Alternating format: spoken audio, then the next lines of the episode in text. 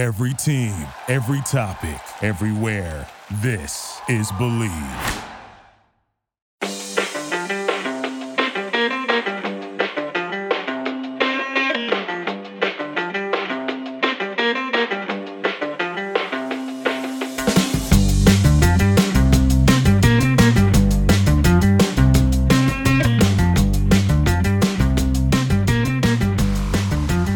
Welcome, everyone, to another episode of Revolution Recap. The Revs' regular season ended today in a very disappointing fashion with a 2 0 loss at Philadelphia Union. The Revs go winless on the season in five tries against Philadelphia. So, very, very frustrating result against a very, very frustrating team. And today, the offense did not show up. Three designated players take the field. They'd been fully, uh, fully training all week, according to Bruce Arena uh, in his pregame press conference, but really no offense to show uh, from the Revolution. Um, with the result and some other results in MLS, the Revs fall to eighth place and will face the Montreal Impact in the play-in round of the MLS playoffs. I'm Greg Johnstone. Joining me today is Sean Donahue. Sean, how's it going? Yeah, I mean, you, you look at the situation going into the day, and the Revolution were in sixth place, and the worst possible position they could have ended up in is eighth if everything went against them, and everything went against them, and they ended up in eighth. And I, I don't think you could have had a worse outcome for the Revolution, uh, maybe with the exception of who their opponent ended up being, Montreal instead of maybe Inter Miami. Um, but all things considered, going from sixth to eighth and you know playing the game the way they played, in which you know they looked really poor and there was you know very little to be happy about and very little to kind of draw momentum from going into the playoffs. Um, it, it was pretty much a worst case scenario day for the Revolution. Yeah, well, we'll talk about the Montreal game kind of at the end of the podcast as a preview, but right now we need to kind of um, do a deep dive into this Philadelphia game, which really just front to back, just a really disappointing performance from the Revolution. Um, I think kind of similar to how the Atlanta game was a preview. I think last year the Atlanta game was determined going into that game for the regular season finale. So in a way, it was let let's see. You know, it's kind of a feeling out process. This is almost like a warm up playoff game um, to kind of get everything in order going into the the playoffs. This year kind of had a similar feel too, where the Revs, you know, it's different this year in which they had some stakes on the line, but it still had that kind of playoff feel. You're playing a, a team that is at the top of the table. They're gonna play their best because they want to win the Supporters Shield, um, which they ended up doing. Congratulations to Philadelphia on that. But um, overall, I, I, think the Revolution just came out flat and really just you know momentum is not on their side. Uh, at all. So a really, really disappointing day overall for the Revolution. I'd say the most disappointing game in the 2020 season. Uh, Sean, what, what was your key takeaway from this game? Yeah, I mean, it's it's a thought I've had before in other portions of the season. There's been so many injuries. It's been such a disjointed season, and you know, especially after this game, it's solidified for me that there's not enough time left in the season for the Revolution to figure out how to play with Carles Gil, Gustavo Bou, and Adam Buksa on the field at the same time. I think that was abundantly clear today um, that those three players weren't on the same page. The chemistry's not there. You know, I asked Bruce Arena about it after the game, and he wasn't willing to say that at all. You know, he, he said there was a lot of other problems other than those three, and, and wouldn't make that statement. But to me, it's pretty clear that those three guys aren't on the same page, and that the Revolution don't have a workable formation um, to play those three guys successfully.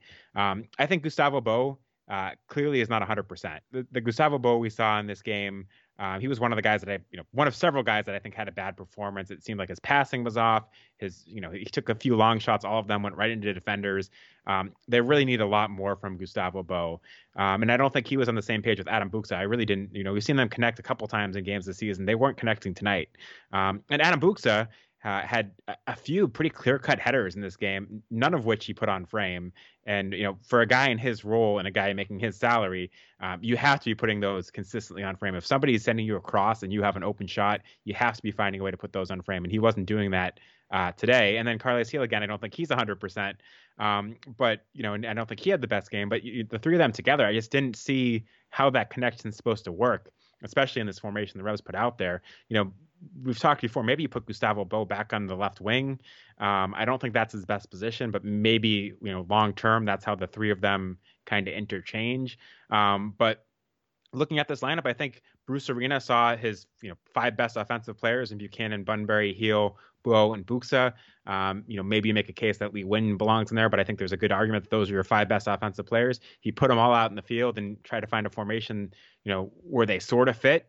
Um, and I don't think it worked. I don't think that that is the Revolution's best option right now to have those five guys out in the field at the same time. It's an unfortunate situation that you know one of those five guys, you know, Bou and Carles Gil are, you know, the Revs' two best players. Uh, Bunbury and Buchanan have been the Revs' two best players this season. Um, and Adam Buksa, they're paying a lot of money to and has shown signs. Uh, but uh, you can't just force it. And I think that's been abundantly clear um, the past couple games that you know putting those five guys out there just for the sake of putting them out there does not put the Revolution in the best position to win. Um, maybe next year they find a way for you know Carles Gil, Gustavo Bou, and Adam Buksa to to work together and and, and figure out that lineup, but. Um, it's too late this season for it to work. The Revolution need to go back to what was sort of working, um, which is you know playing one striker and, and playing that you know, four, more of a four-five-one formation they've done uh, because what they did against Philadelphia didn't work, and it's not going to work against. And maybe it'll work against Montreal. We can talk about that later. Montreal's not a good team, but it's not going to work uh, against anyone else other than that going into the playoffs. Um, and even with you know big gap between now and then, I think the game is going to be November 20th, the playing round. Um, I still don't think that's enough time for them to figure this out. So uh, my takeaway is that you you can't play those three guys at the same time right now. Um, next season, figure it out. This season, you know, throw up your hands and realize it's not working. Yeah, and even with all three of them out there, it feels like the strategy is give the ball to Carles Gil and have him figure it out, which feels a lot of what the Revs looked like when they had one designated player. Um, Carles Gil had 89 touches tonight, which I believe led the game. It, it certainly led the Revs by 20 something touches. I think next best was Scott Caldwell with 66. So Carles Gil really uh, carried the Revolution offense. Yeah, th- that's a game high too. The most on Philadelphia was Kai Wagner with uh, 79 touches. So he had the most touches in this game by 10. Um, Gustavo Bou 36 touches, Adam Buksa 32 touches.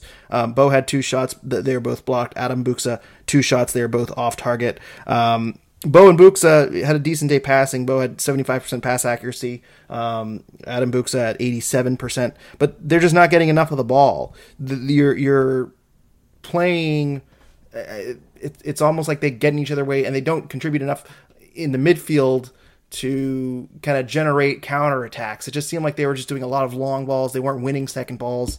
Um, it just was as you said, they, they just threw out these guys for the sake of getting all their names on the team sheet and forcing them to play most of the game and hoping that translated to goals.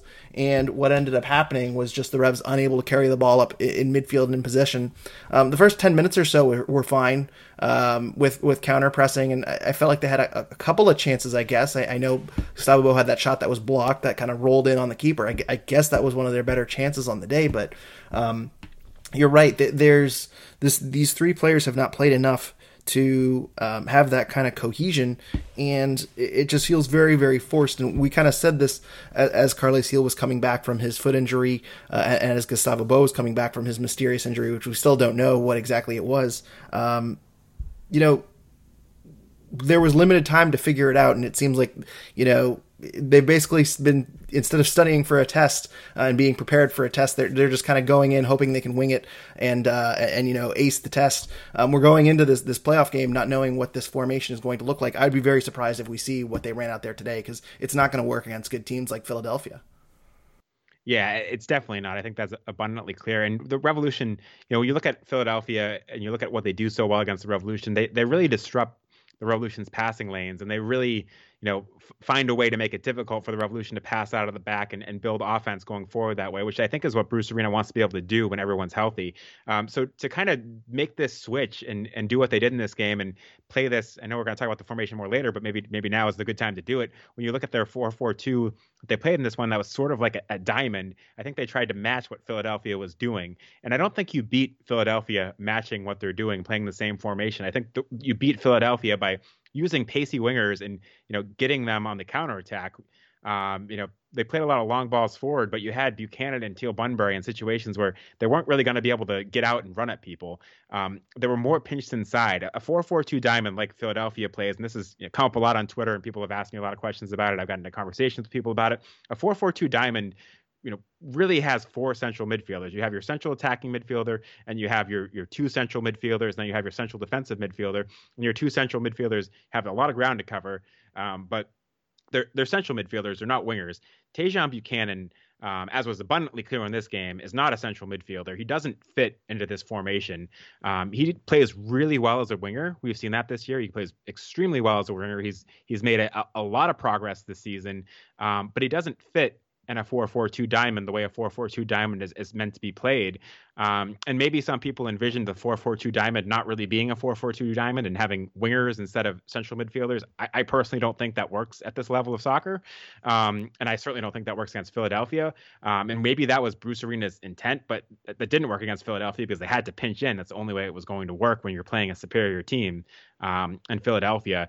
Uh, so I, I think his strategy was to kind of match that formation and get his best players out in the field and and you know beat them at their own game. Uh, you're clearly not beating Philadelphia at their own game on the road in Philadelphia. I think it was a, a gross mixed calculation by Bruce Arena, um, and it just it just doesn't work. And I completely agree with you. And I think we're both on the same page that this formation is not going to work against a good team. Um, and you know, I, I take it further and say that your three DPS are not going to be on the field in a winning combination against a good team right now. Again, I'm not saying that won't happen next season. They just haven't figured it out this year, and there's no longer time to figure it out.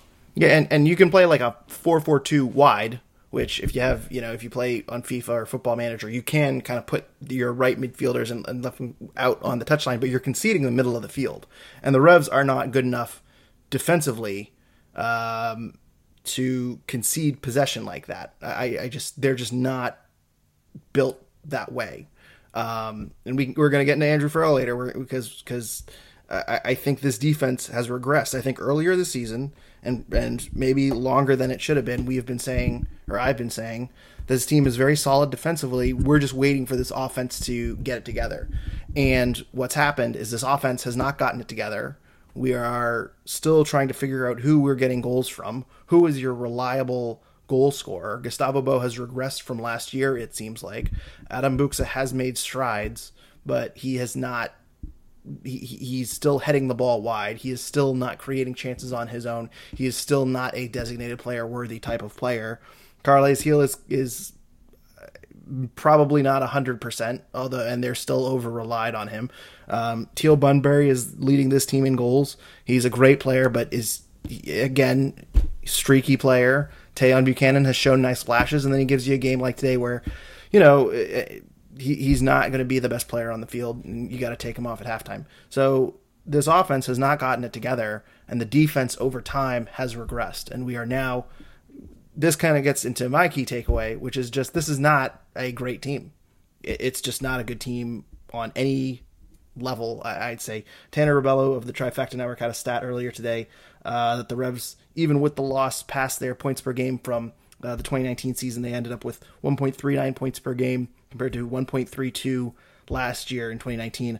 Um, Sean, we, we went over this before uh, the podcast. I just looked up in previous years 1.21, 1.32, 1.24, 1.47. That was uh, 2015. And then 1.62. Uh, that was their run to the cup. So the last five seasons, I mean, I'm looking at this. The, last five seasons, starting in 2020, 1.39, that's this year, 1.32, 1.21, 1.32, 1.24. That's not really progress from where we've been. Very slow progress. Those previous seasons, 2019, we had, uh, I'll call it one and a half DPs. They had Gustavo Bou midseason.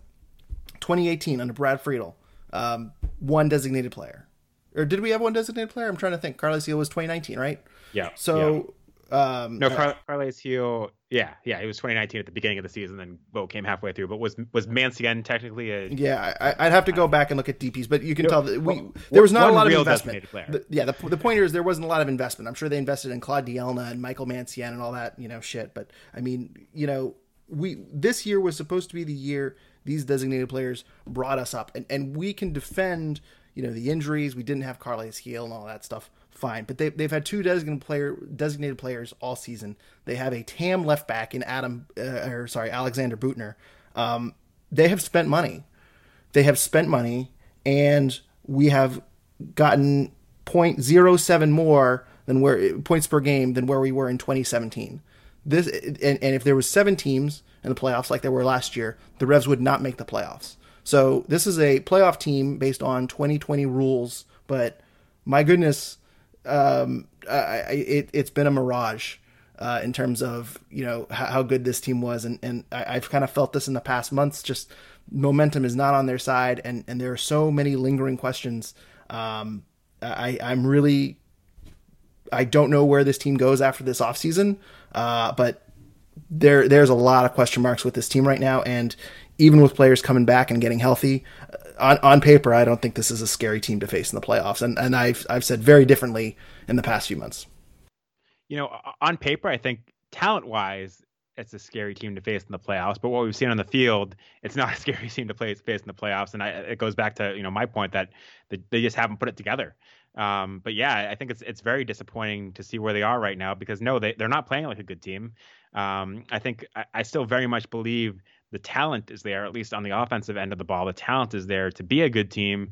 Um, and you know, again, we've been over it all year. There's a whole host of excuses for why they haven't put it together. But every everyone else in the league has been dealing with the same things. Everyone else has been dealing with you know the disjointed schedule, with you know players getting COVID and players being out. Um, and you know other teams have done a much better job with it than the Revolution have. You know, yes, it's really unfortunate for the Revs that it's been you know their designated players that have had injuries, but that's happened to other teams too, um, and they just haven't put it together. I, I I don't think it's time to hit the panic button in the offseason and blow this team up by any stretch. I think there again, I think there's enough talent on this team to be a good team, um, but Bruce Arena needs to figure it out. He needs to figure out how you put those guys in the field and and make it work because right now he hasn't. I mean, um, let's say Matt Turner leaves for Europe. I mean, you don't have another designated player spot. You, you might have some TAM to play with, but how much is a TAM player going to impact your team? What are you going to spend TAM on? You already have two two strikers that aren't producing. Um, I mean, this this is a real concern. And um, I'm looking at games Carles Gil has played in uh, after he came back from injury. Um, the one-one game against Nashville, so that was a tie. Lost to Red Bulls, um, beat DC United in that four-three game, um, and then lost today. So they've won one out of four games with Carles Gil back. Um, I, I, just, I, I, it seems like it is unraveling, and as the season has gone on, we've gotten more and more questions. And as I say, it, it used to be, well, the defense is rock solid, and as long as we can get one or two goals a game, we have a good chance. I, I don't feel that way anymore. I don't know if you do, Sean, but I, I have not a lot of confidence that the Revs can go into a game and get a clean sheet. I, I, I have very, very little confidence, regardless of who the opponent is. Well, the only way the Revs go into a game and get a clean sheet is is going kind of going back to your point. If if Matt Turner goes to Europe, um, then I, I'm with you that there there's a huge trouble um, because the reason the defenses look so good is because of how well Matt Turner has played and how much he's bailed them out. And you know, again, I think you know, if you if you go into a game and get a clean sheet, it's probably because Matt Turner played in his head, or because you're playing a you know one of the really terrible teams the Revolution have played this year. Even though against some of those really terrible teams, they've still struggled to get clean sheets. Um, but yeah, no, I, I, have I don't have any confidence in the Revs' ability to kind of eke out a one nothing draw or one nothing win, I should say, um, that we might have had at other points in the season where you know the defense was playing good enough with a world class goalkeeper and Matt Turner behind them to consistently you know limit teams to one or no goals. And I think one thing that we got to mention is the set piece defending, which I know we have said multiple times in previous years was a complete disaster for the Revs uh, year in and year out. And we've had some some poor set piece defending at times uh, uh, in the 2020 season, but today I, I, think it really came back to bite them. Um, for those that didn't watch, I mean, it, it was just a complete mess, just complete no organization, no leadership. Uh, basically, a corner is punched back out uh, and goes to the corner. Tajon Buchanan leaves his man, and then either Bye, who was guarding someone else, didn't rotate over and was supposed to, or someone else was supposed to rotate and Bye at the last minute realizes there's an unmarked person. Um, it looked like Bye was confused. It looked like Tajon didn't know where to go, so he ran out to the corner. Farrell looked confused. Um, yeah, I, just a, a complete disaster, and I think that is going to be a major, major uh, weakness that Montreal potentially could expose uh, in a playoff game. Uh, Sean, any thoughts on that uh, that particular play in the Rev set piece defending overall? Yeah, I mean, cre- credit to Matt Doyle who previewed this game and pointed out the fact that the the Revolution have the been the best defense in the league from open play, but the very worst on restarts. You know, meaning set piece situations, especially corner kicks.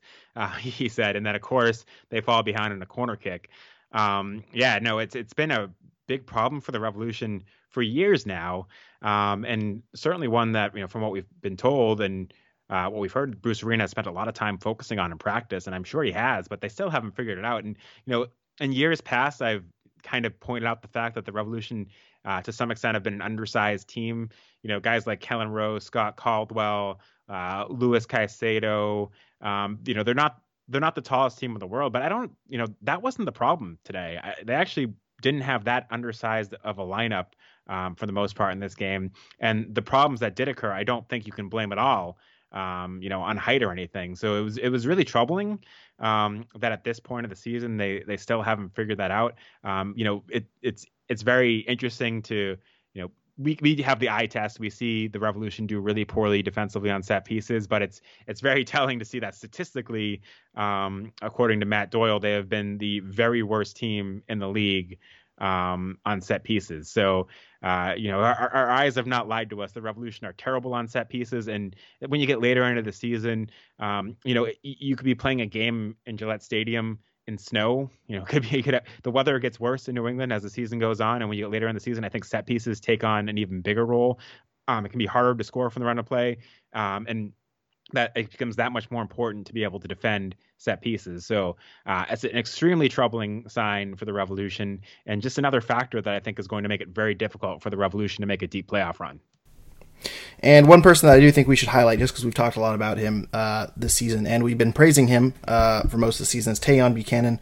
Uh, Bruce Arena was made a point to say his the first half was extremely disappointing. Um, obviously, looking at the first half, I, I, tweeted it out.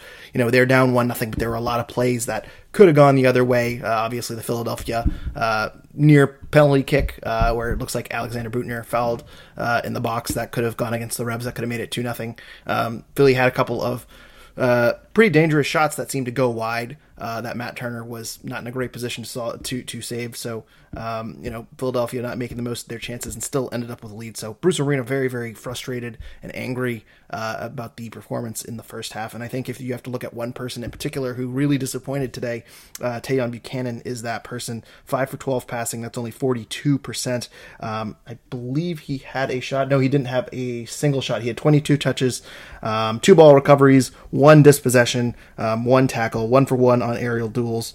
Um, but overall, that 5 for 12 passing, uh, not very good. And when you're playing that 4 4 2 diamond, um, as you said, Sean, it's kind of a winger kind of playing as a converted, you know, central midfielder type player. Um, just didn't seem to really work out for Tajon. Um, do you think he has potentially played his way out of the lineup for a playoff game, or do you think that we will see him uh, start against Montreal? I mean, it's a difficult call to make. I think this formation has played itself out of being the formation for a playoff game if, if Bruce Arena was paying attention. Um, and because of that, I think if you know you switch back, like I was saying earlier, to a formation where you actually play a you know four five one and have real wingers, um, then I still think Buchanan's the guy to you go to. Uh, you, you know, you look at where WhoScored classified his position in this game, and it was and kind of a classic 4-4-2 diamond as a central midfielder. Um, it's it's very apparent to me that Tajon Buchanan can't play that role. Uh, he, he's not a central midfielder. He's not a guy that's you know going to be great passing in tight spaces and kind of the middle of the field. Um, and you're really limiting his ability to take on defenders. He was one for three in take-ons in this game, and the one take-on he was successful in was in the defensive third. Um, so you know a guy that's got a lot of pace and a guy that can beat a guy on the dribble. You know you're putting him into a position where his best skills are really limited and he's not going to get an opportunity to use them. You know, I, I, we've talked about this before. If you play a 4-4-2 diamond, your probably best bet is to play, you know, either Scott Caldwell or Matt Polster as the defensive midfield, and then have Kelyn Rowe and Tommy McNamara as your central midfielders, not, you know, Teal Bunbury, who again is, you know, a winger or a striker, and Tajon Buchanan, who is a winger. It just doesn't make sense. And I, I think it was abundantly clear that you're trying to, you know, fit a really good winger into a role that's designed for a central midfielder.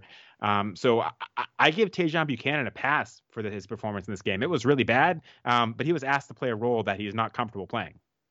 Yeah, and I mean, look at the DC United game. He was very dangerous in that game. Where was he the most dangerous? Pushing up on the wing, pushing into that corner, uh, and and drilling in some low crosses um, from that corner. And I'm just looking up his pass chart right now.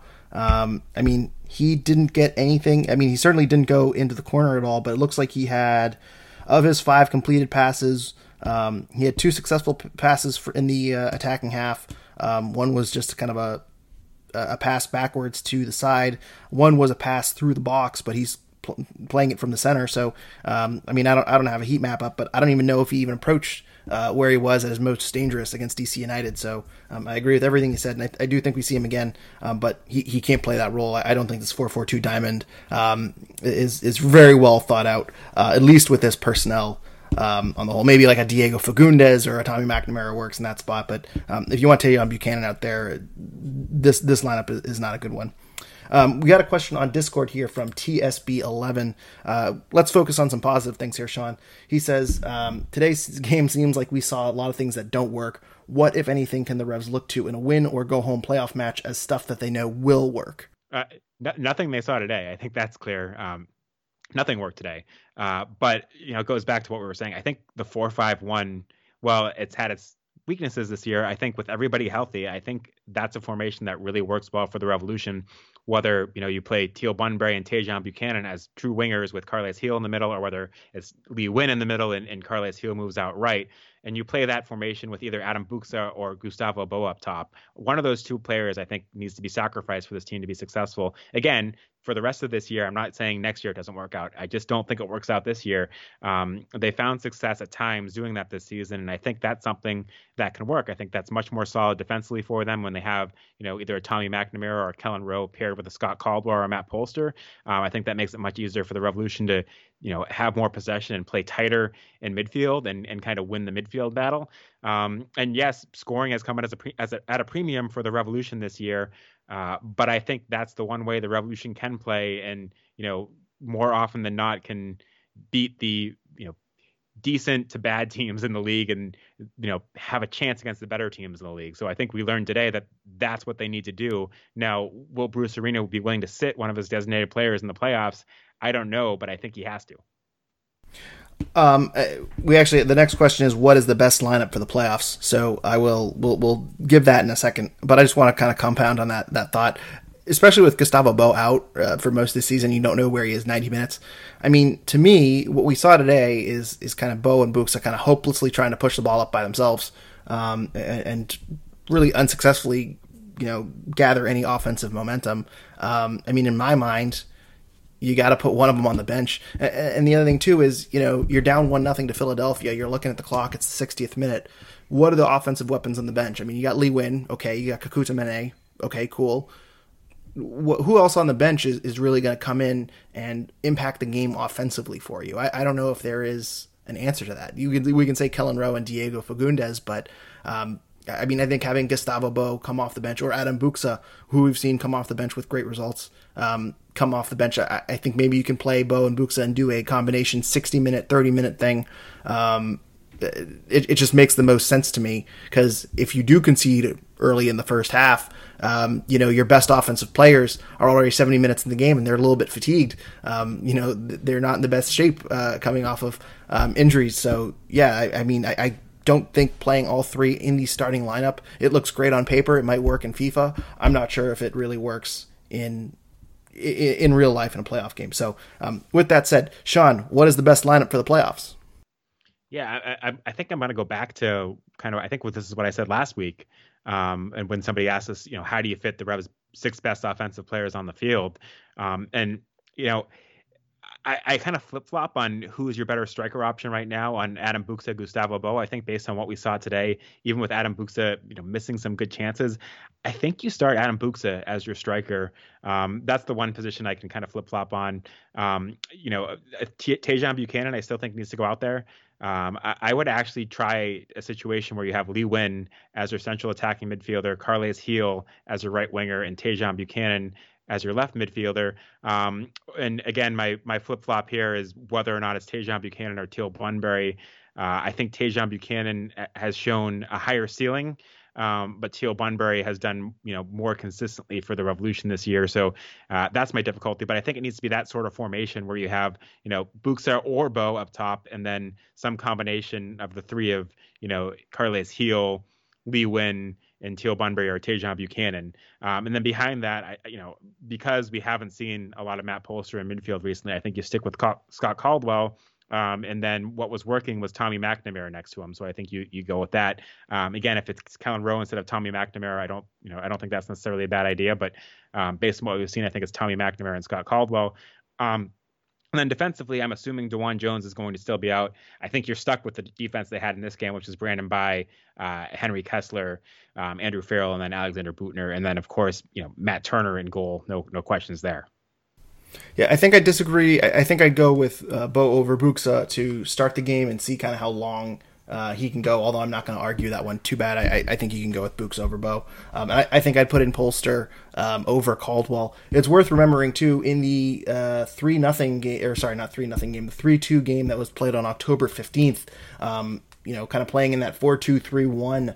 Um, the Revs did have a central midfield combination of Matt Polster and Kelyn Rowe. Um, they, they had a lot of substitutions in that game and a lot of rotation. Because if I remember correctly, that was a midweek game. So Diego Fagundez, Kekuta Manneh, uh, Mancienne, and Delamea also started this game. So it's not an indication that they will go with that pairing.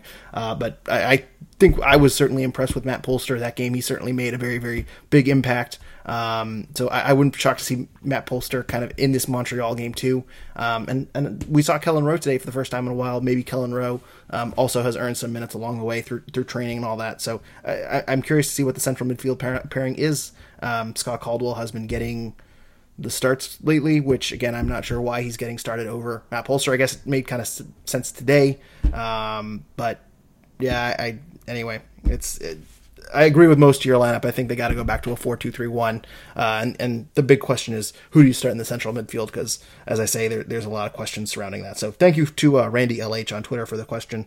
Um, got another question here uh, from Brian on Twitter. He says, "Is eighth place better than seventh place?" Uh, meaning that uh, the matchup against Montreal as opposed to uh, Inter Miami. Um, and he also points out if the Revs beat Montreal, that means they have to go to the first place Philadelphia Union uh, once more, uh, go down to lovely Chester, Pennsylvania, and play a playoff game there uh, in the second round. So, um, Sean, do you think eighth place is better than seventh place for the Revs? Uh, and do you also think there's any chance? Uh, the is there any reason to think the Revs could win in Philadelphia? I, I do think eighth place is better than seventh place for the Revolution, as it turns out um, because Inter Miami, you know, have added some great pieces late in the season, um, and you know, while they don't have the best record, they're a team that's talent scares me a lot more than Montreal. We've seen Montreal a lot this year. We know the Revolution can beat Montreal. Um, there's there's nothing about Montreal that that really scares me. Um, and you know, as as we discussed before the podcast, Sam Piette, one of their you know star players, uh, got a red card late in the game today, so he's going to be out for that game. So a, a Montreal team that already isn't scary is, is, is even weaker. So I think in that sense, it's better that the Revolution finished eighth rather than seventh. I think Miami is a much more scary team, or at least you know there's there's much more risk in my mind of the Revolution losing that game, even though Miami's had a tough season. Um, with that said, uh, I don't see any scenario in which the Revolution go into Philadelphia and get a win. I just don't see it happening. Um, you know, I, I, would give them a slightly better chance against Toronto, given everything that's happened this season, um, and you know, given some of Toronto's performances. Um, but I think the Revolution are would be you know heavy underdogs in both of those matches. I can't see them beating Philadelphia. I would give them a slim chance of beating Toronto, um, but for the first round matchup alone, I, I say eighth place makes more sense because I, I, mean is the better position for the Revolution because at this point, um, you know, I, am more concerned with the Revolution getting out of that play-in match than I am about you know any future they have after that because any future they have after that is going to be very very difficult, uh, not just because of who they're playing, but also because of the the scheduling. You know, the Revolution play that game on on Friday. Um, and you know, there's not going to be much of a turnaround between that game and their their next match. Yeah, absolutely agree with everything you said. I, I think falling the play-in ra- round means um, the Revs are likely not advancing past Toronto FC or Philadelphia. Um, Columbus too. I mean, Sean, do you, do you think the Revs would have matched up better against Columbus if they had fallen to that sixth seed?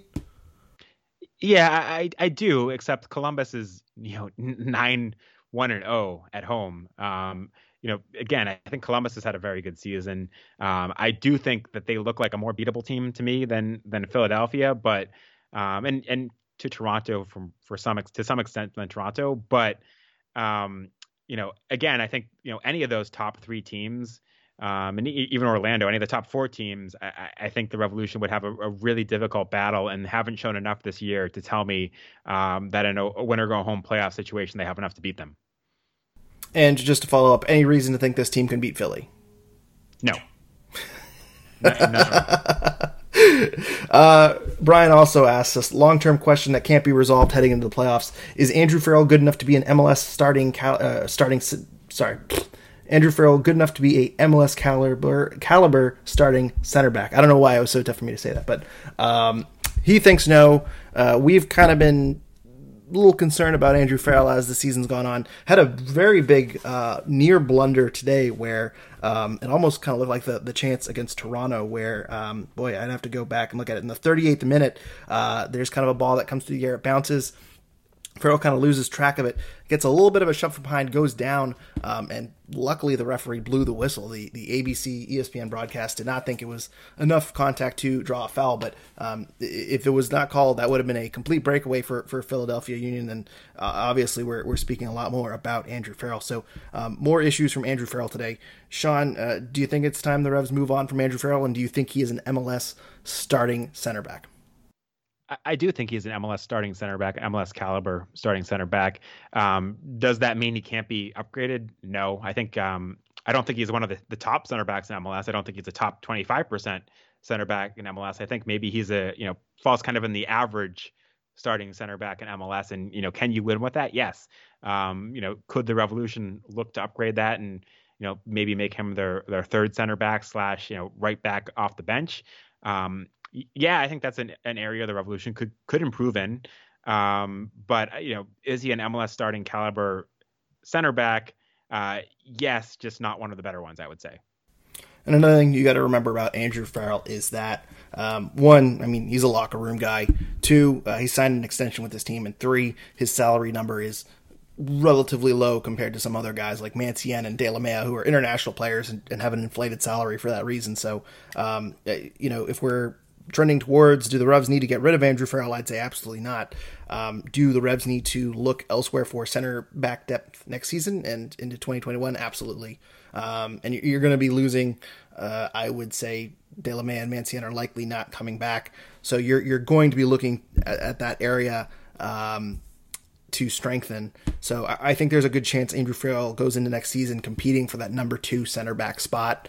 Um, maybe we see a little bit more rotation out of that back line next year. Um, but there are some some signs there that are trending in the wrong direction. Uh, if you're a Revs fan in, in, regards to Andrew Farrell, we do have one more person to talk about. Diego Fagundez um, did not make an appearance today, so he ends the season tied with Shalrie Joseph. Um, for for appearances in uh, Revolution history. We've talked about how Diego's contract is ending at the end of this season, and I don't know if you saw a, a tweet from his father. Um, I'll have to pull it up, but uh, it, it, sounds like the negotiations are not going well. Um, are you shocked they didn't find a way to get Diego Fagundez in this game? They got Seth Sinovic in this game. They got Matt Polster in at right back. They got Kelyn Rowe in the game for a while. They got Brandon Bye at left back. Um, they got kind of everything going different places. They were kind of throwing everything up against the wall. They didn't find a way to get Diego Fagundez into this game. Um, were you surprised about that at all? No, I mean, if Bruce Arena cared about that stat, he would have put him in in the home game last week. I don't. It doesn't surprise me um, that he didn't put him into this game. I don't think it was a you know if, if the Revolution had been winning this game, you know, two nothing or something, or um, if you know there had been some sort of scenario where Bruce Arena thought he could help the team, um, then yes. But it just didn't. It didn't make sense to put him into this game. Um, although, with that said, I do think he probably would have fit this formation. The Revolution we're trying to play better than than Buchanan or Bunbury, as you mentioned earlier. Um, but you know, no, I don't. I don't think Bruce Arena cares at all about that stat, and I, you know, does does not surprise me he didn't play um, in this game. Disappointing for him, although at the same time, it also would have been kind of weird to see Fagundez break that stat in a season that's been disappointing for him.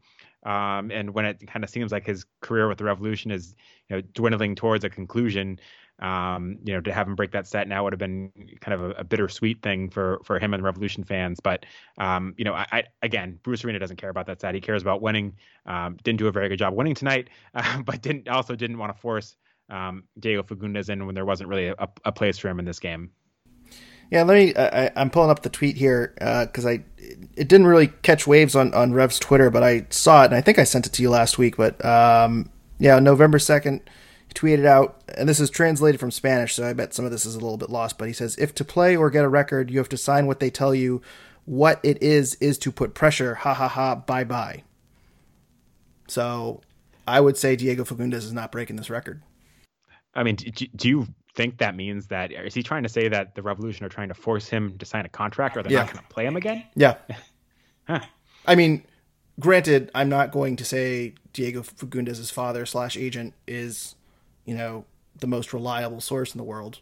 Um, I'm not going to sit here. and- You know, may, maybe that is just what he is saying publicly because you know he, he certainly kicked the wheels on all that speculation about him moving to Uruguay a, a few years ago, uh, and has certainly kind of made some um, cryptic comments. I, I know at the end of the 2018 season he made comments about Diego Fagundez leaving as well. So maybe this is him um, kind of just making a stink, uh, and and maybe you know this is his way to negotiate with the Revs through Twitter. Although, as I say, I think there was one retweet, and one like, so I don't I don't think anyone really saw that except for me. Um, but either way, Diego didn't play since that tweet. So I I mean, if we want to get into some conspiracy theories, I I think I'm gonna start this one up. I, maybe Diego did not play because he did not sign a new contract. Yeah, I mean, the, if this is true, it seems like something that, um, as his his father or agent, that you might want to leak to someone that's going to get it more attention. Um, because I, I don't know what is accomplished by putting it out on Twitter and getting one re- retweet and one like, other than us talking about it, I guess. I was gonna say, what do you mean more attention? We have literally tens of listeners, Sean, that are going to be shocked at this news. Yeah, I, I mean it. It hypothetically, if that's true, I think that's kind of a disappointing approach for the revolution to take, um, and it's a disappointing way for Diego's career to end if that's how it ends. I'm sure there's a lot more to the story. So I'm, I'm Yes. as I say, I, I want our listeners to take this all with a grain of salt. Um, but yeah, Sean, just let's put a bow on this conversation. Yes or no? Do you think Diego Fagundez ever breaks this conversation? Basically, you're gambling whether or not if uh, if Diego comes back next season. Do you, do you think he comes back? Do you think he breaks this record, or do you think he ends up tied with uh, Shalrie? Yeah, I mean, to, to clarify, playoff games don't count towards this record, so we would have to come back next season. Um, I don't see it happening. If anything, I see it more likely happening that he, you know, leaves and maybe comes back six years from now if he finds some success elsewhere and and you know maybe plays a couple more years with the Revolution at the end of his career and breaks it. Then I don't see him breaking it next season. I, I agree with you. Uh, all things considered, I think he's he's gone after this season. Um, John, real quick before we go, uh, I, I I know you, we talked about Montreal a little bit. Uh, give me your guess on what we can expect to see from that first game. Uh, do you feel confident in a Revolution win? Yeah, I mean it's it's hard to feel confident about the Revolution after the game that we just watched. Um, but I, I think Montreal is a team that the Revolution have had their number all year long. I mean, I'm just going back at you know they, they beat them one nothing in July. Um, I think they have a three one win, a three two win, um, and then for Montreal to miss Sam Piette, who's started you know 22 of their 23 games this season and is a, a key part of their midfield. Um, this is a game that the Revolution should win. Again, the momentum's not there for the Revs. The momentum's there for Montreal. Montreal just won this game um, to to get into the playoffs. It, they definitely have the momentum um, where the Revolution don't. But I think momentum's also blunted a little bit when you have to wait when there's an international break and then you're playing the game on, on the 20th. Um, the Revolution have a lot of time to think about this loss. They have a lot of time to try to fix it. Um, I think this is a game where the Revolution, you know, go out there and I, I don't think they get, get a shutout, but maybe they end up winning this game two to one. That's going to be my my prediction for this one. Um, it's just the, the Revolution are a better team than Montreal. Um, they may not be a better team than Philadelphia, but they're a better team than Montreal. I think the Revs win that game, and then I don't give them much of any prayer or hope uh, going into the round after that. Yeah, I think you said it pretty well. I, I think we'll see a little some more goals. I, I think maybe we see a three-two uh, Revolution win. I, I think the Revs defense is starting to leak a little bit more, and I think these teams have played enough that I, I think Montreal might be able to, you know, gain some uh, more offensive momentum. I think Thierry Henry has kind of sat back against the Revs in previous matchups, and I think he knows he needs to start uh, kind of pushing forward. And I think Montreal has uh, been been scoring a little bit more too recently. So um, I think with a week and a half, uh, we'll see a much uh, tougher Montreal game than we have seen in, in uh, team uh, than we've seen in, in recent games where they've been a little bit hamstrung or you know they've been riding their starters two games a week. Um, although as you say, the, the the Piette red card is a major major game changer for the Revs. So And worth a quick reminder too that Montreal has the worst defense in the Eastern Conference, having conceded 43 goals this season. So, you know, for as bad as the Revolution offense has been at times, uh, w- one way to help fix that is going up against the the worst defense in the Eastern Conference. Absolutely, yeah, and, and it's weird to say, but we might actually see some goals out of this game, uh, which is a complete reversal from the entire 2020 season. So, uh, Sean, before we go, do you want to get in your 20 seconds on Tottenham? I mean, I, I, was more excited to do it when they were in first place earlier today. Very temporarily, should have stopped the count there. Uh, I don't know why they had to keep playing the games. They should just stop it there.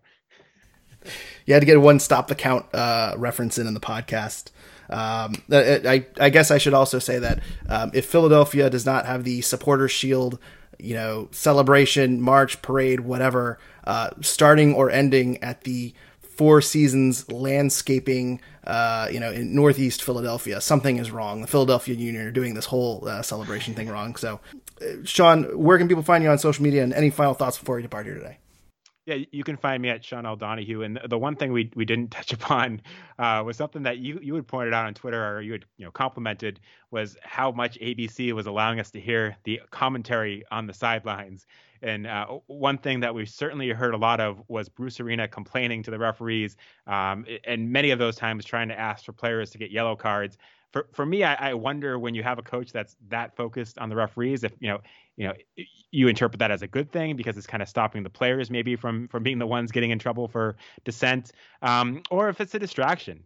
Uh, the Revolution weren't particularly organized at times in this game, and you know some of those times came when Bruce Arena was screaming at the referee that somebody should get a yellow card instead of you know screaming at the Revolution. You know this is what you should do on this set piece, or you know this is where you should be positioned covering this guy. I don't know if I'm you know reading too much into it, uh, but Bruce Arena has been complaining about the referees a lot this season, and you know we didn't hear it as much as we've heard it this game because the, they did such a good job miking it on ABC. But it was kind of interesting to me to see just how many times you heard him yelling at the referees. Yeah, and I'm not going to name names, but uh, we did get a probably sarcastic questions in our uh, DMs. Uh, is Arena a jerk? and I mean, he he certainly was letting the referees hear it. I don't know if the mics were a little bit closer. I find it entertaining. Uh, I I know uh, Jake Katniss, uh, who is a referee and is our refereeing expert, probably um, you know has PTSD from some very very annoying parents, so he probably does not enjoy it as much as I do. But a lot of people were not really pleased with with Bruce Arena, and and considering he got a multiple game suspension from the MLS's back tournament against Philadelphia. Uh, you think he learned his lesson, but I don't know. That's just Bruce. I, I think that is just him every single game, and we're we're just getting some glimpses of it. And so, you know, love him or hate him, I I think that's something you got to just accept to, about to, him, which is unfortunate. To his credit, he didn't he didn't blame the loss on the referees in the post game comments this game. He you know there was there was no talk of the referees after the game to his credit this time. So there was there, he didn't use it as an excuse. We did get a, a, question about is Bruce Arena a jerk for not letting Diego get the franchise record for appearances? Like, what if he leaves for Serie A this offseason? That's a very good point, too. I mean, I think that's multiple reasons to why Bruce Arena kind of looks like a jerk today. Yeah, I mean, we, we talked about that one before, but, um, you know, if he really wanted him to get that record, he should have done it last week. You can follow Sean at Sean L. Donahue on Twitter. Uh, you can follow us at Revolution Recap. You can also like our Revolution Recap page uh, on Facebook. Also, please leave us a review on iTunes or wherever you are listening. Thank you to whoever Seamus Magoo is. Uh, a very kind review uh, on iTunes. We really appreciate it. I don't know who you are on Twitter, so I cannot thank you on Twitter, but uh, whoever you are, uh, very kind words, and we always appreciate it. Uh, so that wraps us up here today. Um, we will be back for the Montreal. Uh, actually, no, we will. Maybe we'll be back for the Montreal game. I know it's a midweek game. we haven't really looked ahead at the schedule. Friday, but... Friday game. They they just they announced it officially. It's Friday, November twentieth at six thirty p.m on Fox Sports One. I think one one way or another, I think we'll find a way to to be back, whether it's Saturday, Sunday, who knows. So we'll yeah we'll we'll do a podcast after that if it's on the weekend. Um, we'll try to drop that immediately after the games, but might be Saturday or Sunday. Kind of depends on how our schedules fall. But to everyone listening, please follow us on social media where we said thank you all for listening and rest in peace, Alex Trebek. Hey everyone, quick update on this because right after we finished recording, Diego Fagundez's dad had another tweet that says, Diego Fagundez, it's a shame that after 10 years of having signed with the club, the regular season is over so that in 10, or sorry, in five or 10 more years, you can break the record. December 31st, you're free. So it sounds like Diego Fagundez may have made his last appearance with the Revolution. Sean, is that how you're reading it? Any thoughts on this? Yeah, I mean, it sounds like he did, although to be completely fair, um, he, you know, his his dad has, has, sent out tweets like this in previous seasons that made it seem like he was gone and then he came back. But you know, those were situations where the Revolution had contractual control. So yeah, I think he's gone. Um, and I think it's it's interesting that he seemed to have the the same take as me that maybe in five or ten more years he'll come back and break the record. Uh, but it's not happening next year. He sent another tweet out too that we're we're trying to make sense of, and I'm uh, I'm I'm trying to get uh, my my bilingual bilingual friend to, to to help me with the translating. But Google Translate says, "Do not say anything. Commit that fight. You have you know what is behind this. We have the proof of what happens. Better things are coming. You train nothing more." So I don't know what that means. Um, my friend has said, "I'm going to be completely honest. This grammar is off." Uh, so they're they're trying to figure out exactly what the Spanish translation means in case there's something there. I, I don't know if that means he's holding out. I, I, don't know if this means he's not going to be attending the game. I, I, I have no idea what any of this means. Well, I, I, apologize to all of my Spanish teachers that after five years of taking Spanish, I am of no use to translating these. I took French, man. This is on you. yeah, yeah. I mean, I, I, am slightly embarrassed that five years could not uh, allow me to translate tweets. Well, I, I, don't know if we're going to paste this in the middle of the, the episode or if I'm just going to throw this at the end. I might be throwing this in at the end. Uh, but anyway, either way, that is your uh, most up to date Diego Fagundez update as of 7:16 p.m. on Sunday night. So thank you again for everyone for listening.